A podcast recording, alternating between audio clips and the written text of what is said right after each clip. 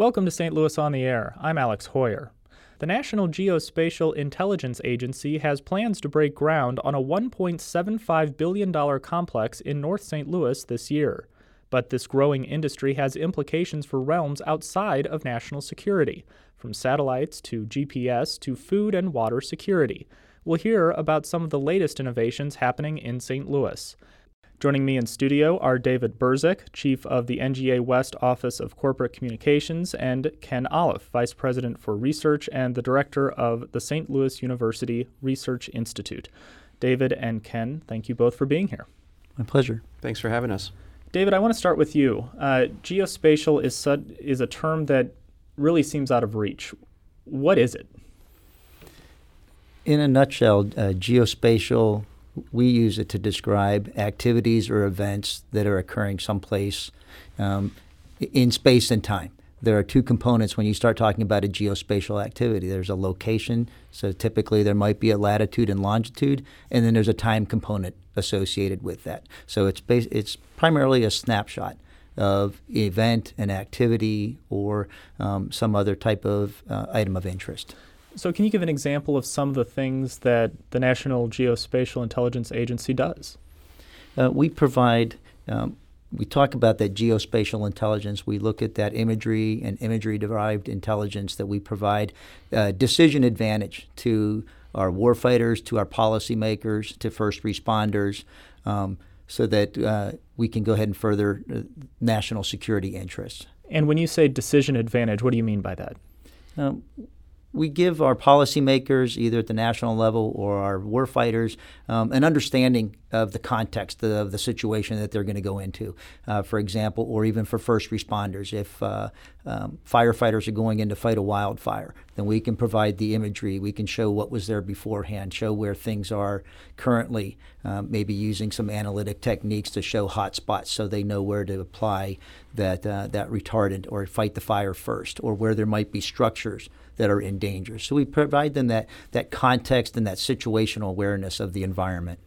I think a lot of people think that NGA only does stuff abroad uh, in other countries related to intelligence gathering. But as you're describing, uh, there are certain domestic activities as well. That, that's correct. Uh, we and we can't do that on our own. As a member of the intelligence community, there are laws that restrict what we can do domestically, but in response to another federal agency, such as uh, the Federal Emergency Management Agency or FEMA or Department of Homeland Security, if they request our assistance, uh, for example, uh, for uh, flooding response or um, responding after tornadoes or other types of natural disasters. And I mentioned wildfires. We use that a lot, especially because using some of the uh, technologies that are available on commercial satellites, such as the infrared, we can identify those hotspots and really di- help direct that effort. Ken, what are some uh, activities that SLU is involved with with this endeavor of geospatial uh, here in St. Louis?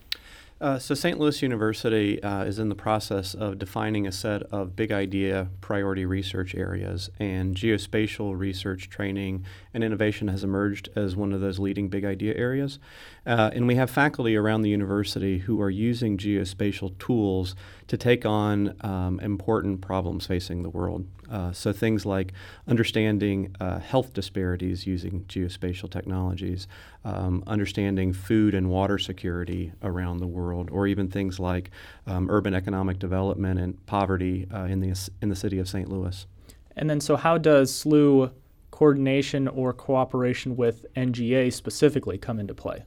So we have what's called a collaborative research and development agreement with, with the NGA, which is essentially an agreement that we're going to partner um, around research and training. Um, so our scientists work with scientists at the NGA around topics of common interest.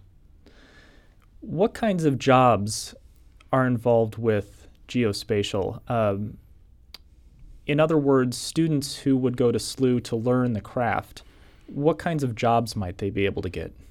Um, so it's a it's an extremely quickly burgeoning industry, um, and so the the National Geospatial Intelligence Agency itself is a major employer, obviously, of of um, individuals with these kinds of uh, expertise.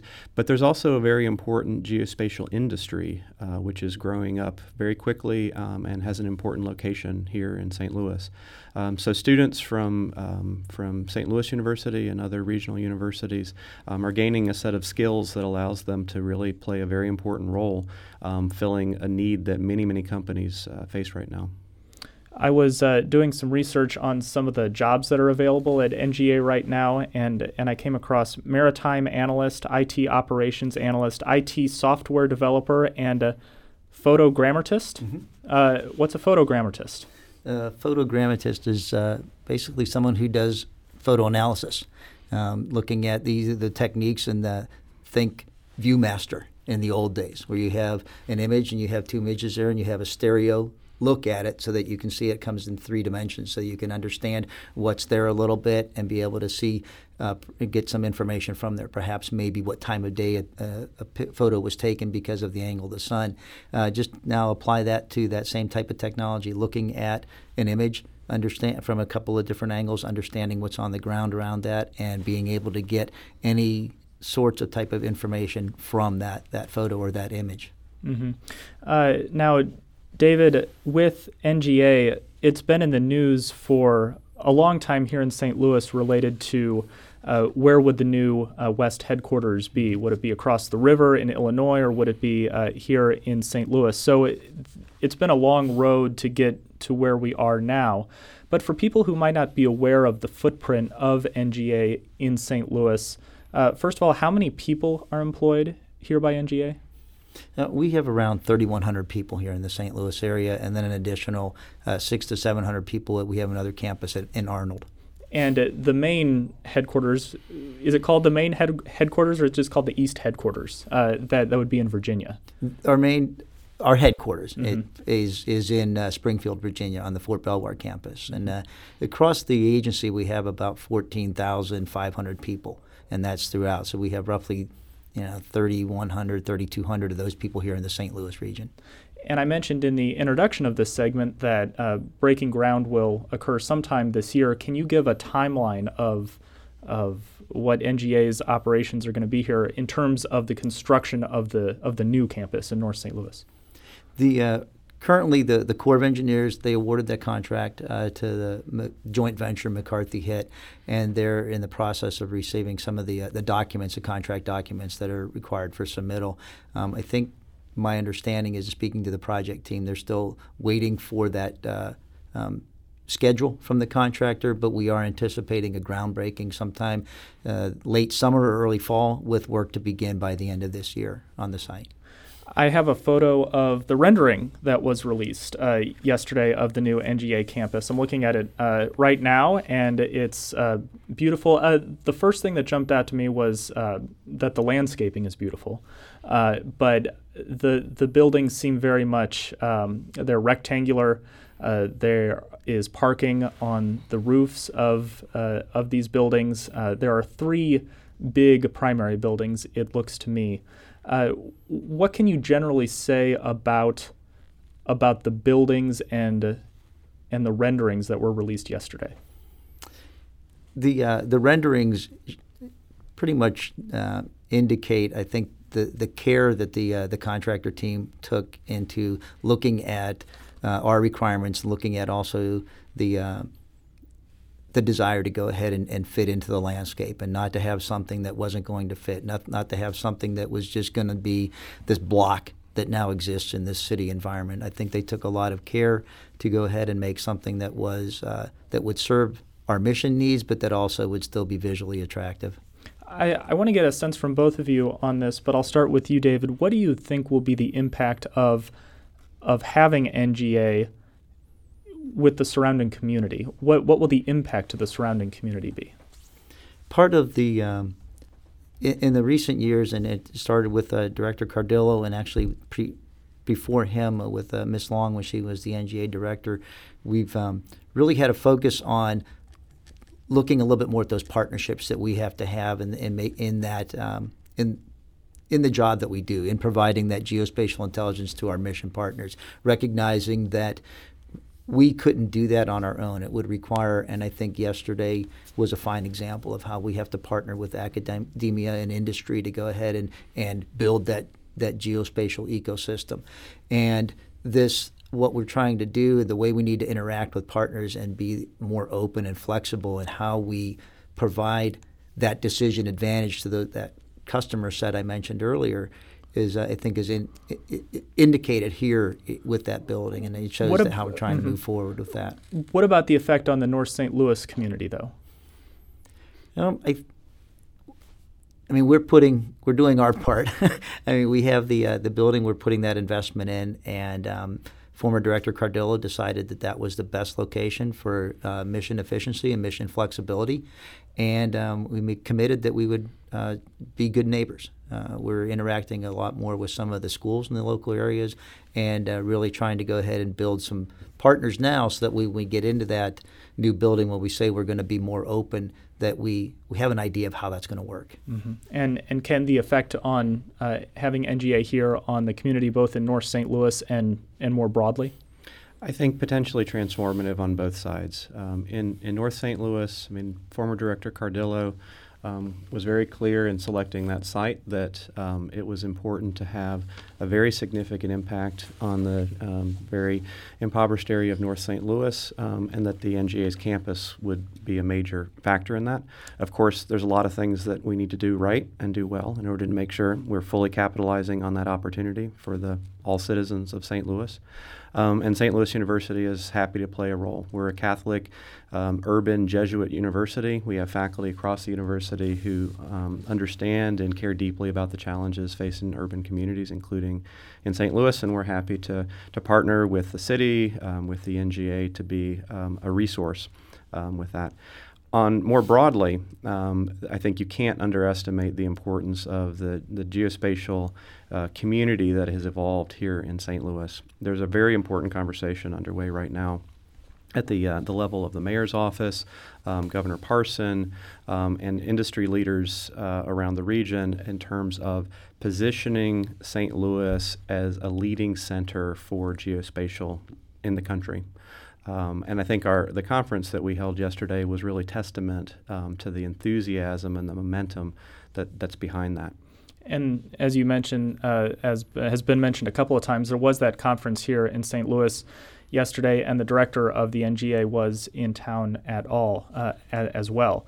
Uh, we'll continue this conversation in just a moment with SLU's Ken Olliff and the NGA's David Berzik in just a moment. This is St. Louis on the air on St. Louis Public Radio, 90.7 KWMU. Support comes from the Missouri Forest Products Association. Missouri produces wood pallets, railroad ties, white oak barrels, hardwood floors, and more. Details on the variety of products made in the state are at choosewood.com. And now back to our conversation with St. Louis University Vice President for Research Ken Olliff and National Geospatial Intelligence Agency Representative David Berzik. We've heard a lot in the news, David, about uh, funding for a border wall uh, that that uh, President Trump wants, and there's been talk of uh, potentially redirecting funds that have been committed to other projects. Is that a possibility that that might happen to the construction of NGA? Uh, Alex, we have not been informed that the, we would have any, that our funds for the new construction are at risk, and I think that's indicated by the uh, contract award uh, a little over uh, almost two weeks ago now by the Corps of Engineers. So the, the the funding that we need to go ahead and proceed with uh, with the construction is available and has been now uh, available to award a contract. All right. You had mentioned uh, a little bit before we, we took the break that there's an effort to make NGA a little bit more open, and, and we had talked about that before we went on the air. What do you mean by that? The uh, part of what we do is there is so much information that uh, and so many of the activities that we re- rely on our partners on either from industry or from academia to go ahead and make those services available to the nation. And is in the current environment we're in, where it's such a secure environment, uh, it's very difficult to look at either emerging technologies uh, such as um, automation or artificial intelligence or uh, building apps to go ahead and help us go ahead and manage all the data that's out there that we need to look at and analyze to go ahead and make assessments and provide that information. And so the way to do that, the way that we feel is necessary to do that is we have to kind of make it we have to make it easier for our partners to get in our doors, to share those technologies, to share those intellectual thoughts and those ideas and how to move forward in uh, and then being able to test those theories in an operational environment. So that's that the new facility will be built with that in mind to go ahead and allow a little bit easier access both from people and with the technologies that we can go ahead and really make some strides forward in, in managing just the huge amount of data that's out there. At the new campus, will there be any public access? I'm thinking something like a visitor center. There's going to be a visitor center, and, uh, and that's a, a, good question. That's because one of the things that we are looking at how we can have a, a building that is um, primarily outside of what we would consider our secure uh, area in the building, where folks could have a little bit, we could interact a little bit more with um, with school kids or things like that, or interact maybe a little bit more with um, classes. If we're sometimes now, a lot of times, if we have some of our folks that are adjunct professors, um, they always have to go to the school, where sometimes it might be a benefit to bring the class to our campus. And we're looking at how we can go ahead and make that available and build that facility into the new campus.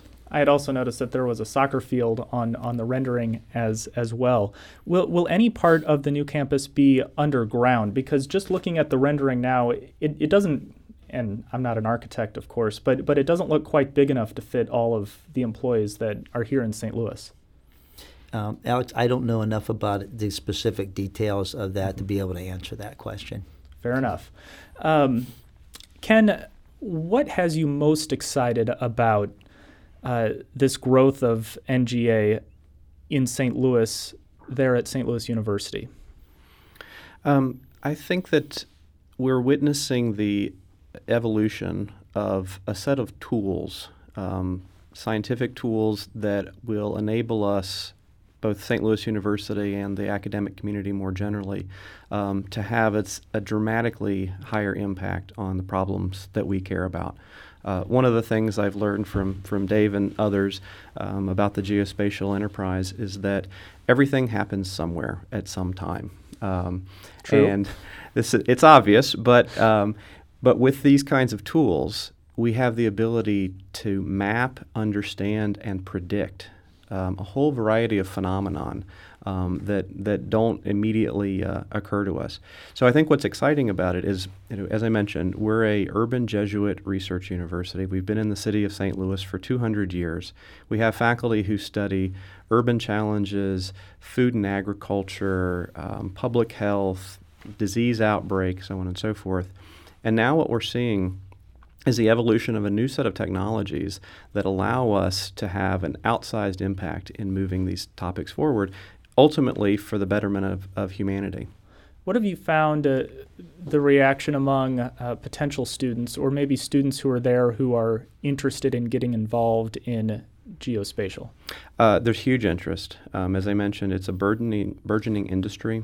Um, and so these are really interesting problems um, and, and, and tools that our students get to engage with. So learning how to build drones and fly drones and then collect data and then what do you do with that data to understand really interesting challenges. Um, and then um, there's a really significant need for talent. Um, and so our students have significant opportunities available to them uh, once they graduate. David, uh, the NGA is often referred to as a spy agency, and uh, when I was doing some background reading for this, I came across a 2017 Foreign Policy magazine art- article, and there was the quote, and it said, The NGA remains by far the most shadowy member of the big five spy agencies, which include the CIA and the National Security Agency. What's your reaction to that quote? We, Alex, we exist. We are a uh, we are a Department of Defense combat support agency. We provide direct support to the warfighter. We provide safety of navigation information to military and government pilots and to the, the Navy and the maritime folks, and we just uh, um, we're a member of the intelligence community because of some of the support that we provide the national policymakers, but uh, that's that's not what we do. Right, and uh, I took a bit of an issue with the with the term shadowy because I think that implies intent. Um, but but it also occurred to me that that uh, people know what the CIA is, people know what the FBI is, but I bet if you did a survey of of the spy agencies, that not as much not as many people would know about NGA. Why do you think that's the case? Um, NGA was came together in 1996 as a national imagery and mapping agency. That came about, about after Desert Storm, when there were a number of different organizations, to include the services, that all had imagery analysts. Um, the the uh, decision makers at the national level decided we needed a single agency to go ahead and represent those interests. So uh, the National Imagery and Mapping Agency was formed then out and included Defense Mapping Agency. When when in, that then became NGA a few years later. When we absorbed all of those uh, elements into that single agency, we got really good at stopping it, talking about what it was we did and, and who mm-hmm. we were. Um, oftentimes to our detriment because you end up with words like shadowy and people thinking that there was no intent there to necessarily hide behind anything or hide who we were and what we did. We just didn't talk about it and nobody asked about it and we just got really good at not talking about it.